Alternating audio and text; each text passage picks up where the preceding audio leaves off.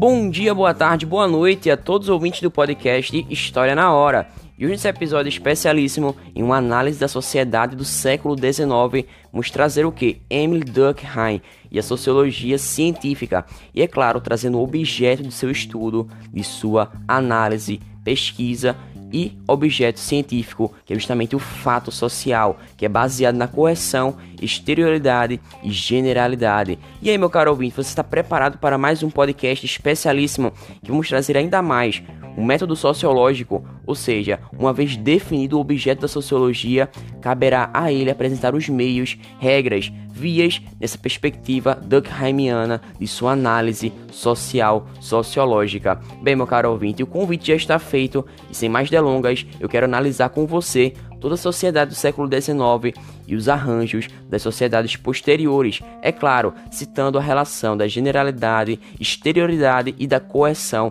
do fato social. Então, desde já, sem mais delongas, vamos ao que de fato interessa. Bem, meu caro ouvinte, é fato que nessa viagem no tempo temos que interpretar que a sociologia nasce em meio a receios, esperanças, diante de um século de muitas mudanças, que foi o século XIX. Mudanças, transformações no âmbito social, econômico e também tecnológico. Bem, é nesse contexto que vai se desenvolver teorias, como por exemplo de Auguste Comte e de outros pensadores, Porém, ao avaliar as concepções que se formavam na sociedade, as transformações sociais da Europa naquele tempo, temos que destacar abordagens específicas, como por exemplo a de Emile Durkheim, que viveu de 1858 até 1917.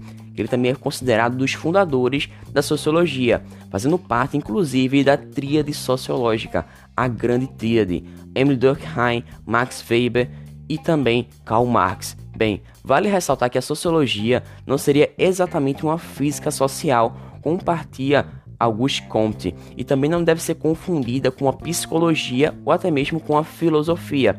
Tampouco caso ela, ela possa alcançar uma ciência, entre aspas, por excelência. E Durkheim ele vai compreender, ter essa lógica da sociologia, uma ciência autônoma, diferente das demais. Entretanto, para conseguir atingir esse estatuto, ele vai precisar ter definidos dois conteúdos básicos do seu estudo, que é o objeto científico, ou seja, o seu objeto de estudo, no que vai pautar a sua pesquisa, sua análise, e também o seu método. E é nesse método científico, em síntese, que o objeto vai ser o conteúdo fundamental, ou seja, o foco da sua investigação e também de sua pesquisa. Vale ressaltar que o grande objeto foi o fato social, e eu vou falar dele agora mesmo. Bem, meu caro ouvinte, eu sei que você está super ansioso para saber o que significa esse objeto científico na análise sociológica de Durkheim. Bem, eu estou aqui para satisfazer essa sua ansiedade, e ele é justamente o fato social, que são modos de agir, pensar, que são exteriores aos indivíduos, que vão trazer uma força coercitiva sobre eles. Na sociedade, seguimos diversas normas e ordens, sejam explícitas ou até mesmo implícitas, e desta forma elas vão guiar a nossa vivência e o nosso modo de agir, seja como cidadão, filho, irmão, aluno, namorado ou qualquer coisa que sejamos. E dessa forma, mesmo que não correspondam ao que desejamos ou à forma como pensamos que as coisas devam ser, é fato que, querendo ou não, elas estão agindo sobre nossa vida, sobre nosso cotidiano, ações, de modo externo às nossas decisões.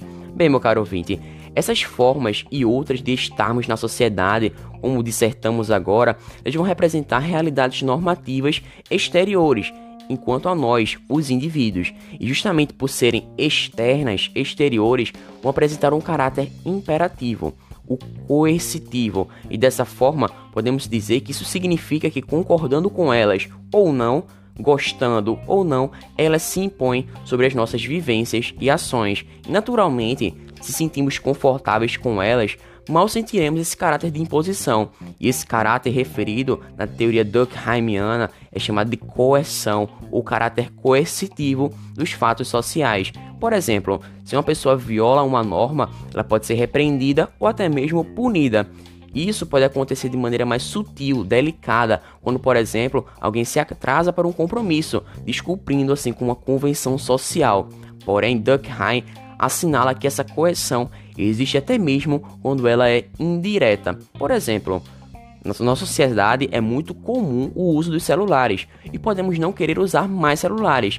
Mas eles, de modo a querer ou não, estão presentes no nosso cotidiano, já que as pessoas vão entrar em contato com nós através deles, uma vez que o uso do celular é um fato social, não somente do celular, mas das tecnologias comunicativas e também de transporte. Ou seja, ele se apresenta como geral, exterior, coercitivo, mesmo que você concorde, meu caro ouvinte, ou não. Independentemente da nossa decisão individual, eles agem sobre nosso cotidiano. Bem, uma vez que essas realidades coercitivas são exteriores, independentes da nossa vontade, dizemos que os fatos sociais também são marcados pela exterioridade. E também como se aplicam às pessoas em geral a uma sociedade, dizemos que eles se caracterizam também por serem generais, ou seja, generalidade é o segundo aspecto fundamental e bem, meu caro ouvinte, para elucidar ainda mais a minha linha de raciocínio, eu gostaria de trazer um trecho da obra As Regras do Método Sociológico de Emily Durkheim, e nas próprias palavras do autor, ele fala assim: Toda educação consiste no esforço contínuo para impor à criança maneiras de ver, de sentir, de agir, às quais elas não teriam chegado espontaneamente. Desde os primeiros momentos de sua vida, forçamos-las a comer, a beber, a dormir em horários regulares, forçamos-las à limpeza, à calma, obediência. Mais tarde, forçamos-las para que aprendam a levar em conta o trem, a respeitar os costumes, as conveniências, forçamos-las ao trabalho e assim por diante.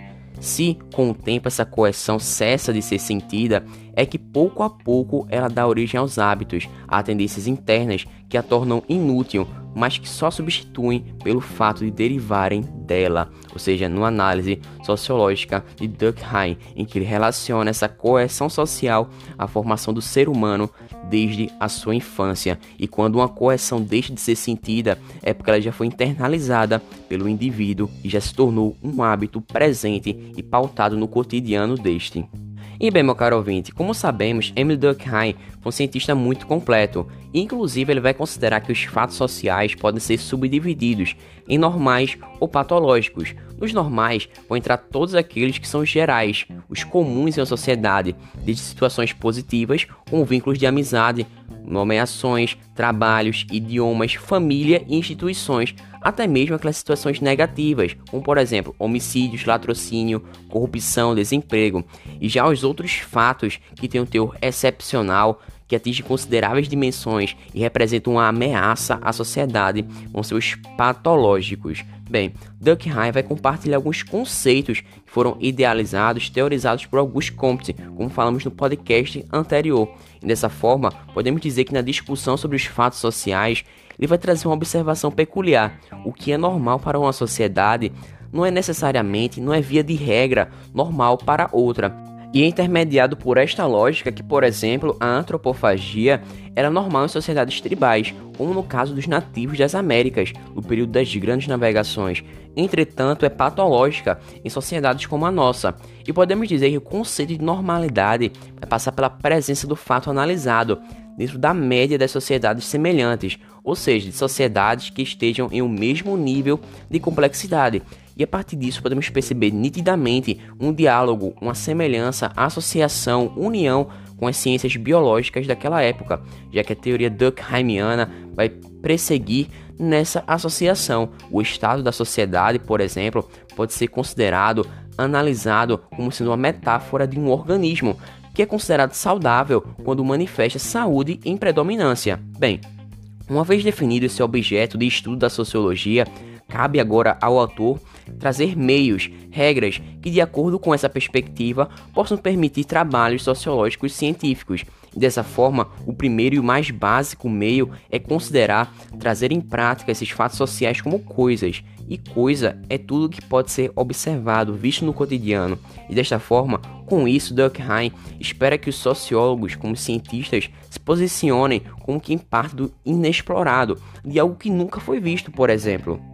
Mas bem, meu caro ouvinte, como podemos observar, isso não é nem um pouco simples, já que é necessário romper com noções preconcebidas, com o senso comum e com as teses pré-estabelecidas. Além disso, é necessário verificar se os fatos estudados constam dentro da média das sociedades semelhantes e se sua generalidade está constável na vida coletiva. Bem, complexidade significa um grau em que a sociedade se encontra na escala de organização científica. Lembrando que no século XIX havia um grande desenvolvimento científico e tecnológico.